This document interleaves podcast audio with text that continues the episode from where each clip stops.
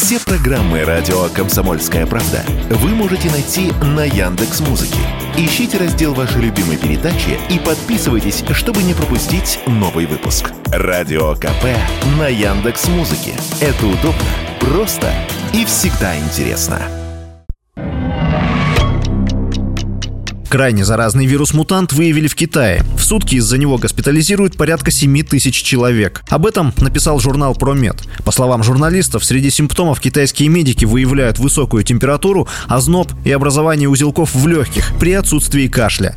Изначально этот вирус захватил детей, а за последние пять дней его начали обнаруживать и у взрослых. В результате вспышки заболевания больницы в Пекине и Ляонине оказались переполнены, а местные школы отменили занятия на неопределенный срок. Однако эксперты эксперты скептически отнеслись к идее о возникновении нового вируса.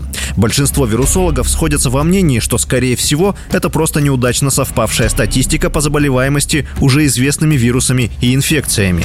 Кто-то заболел гриппом, кто-то коронавирусом. И в итоге получается массовая госпитализация. Об этом радио «Комсомольская правда» рассказал вирусолог, профессор научно-исследовательского центра эпидемиологии и микробиологии имени Гамалеи Анатолий Альтштейн.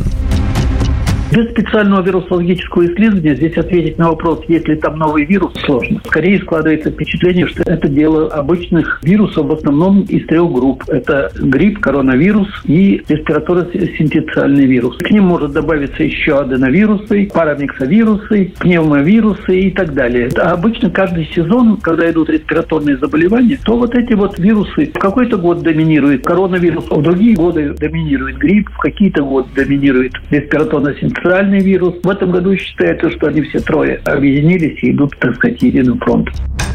Еще одним симптомом массового заболевания в КНР является пневмония. Именно из-за этого ученые сделали вывод о новом мутировавшем вирусе. Однако эксперты утверждают, что среди уже известных инфекций есть тысячи вариантов, сопровождающихся пневмонией. И делать из этого какой-то вывод также пока нельзя. Такое мнение радио «Комсомольская правда» высказал директор Центра по профилактике и лечению вирусных инфекций, врач-инфекционист, иммунолог-аллерголог, клинический вирусолог Георгий Викулов многие респираторные возбудители способны вызывать пневмонию. Мы почему-то так к этому расслабленно относимся, забывая о том, что вирус кори может вызывать пневмонию, вирус гриппа может вызывать летальную пневмонию, и риновирус, и риносинцитиальный вирус, и SARS-CoV-2, и аденовирус. То есть э, достаточно большой спектр возбудителей способны вызывать пневмонию, воспаление легких. А этих респираторных возбудителей, помимо вирусов гриппа, их более 300. А еще сколько их штаммов, разновидностей, получается несколько тысяч вариантов возможных инфекций. Это только вирусные природы, а есть еще бактериальные возбудители,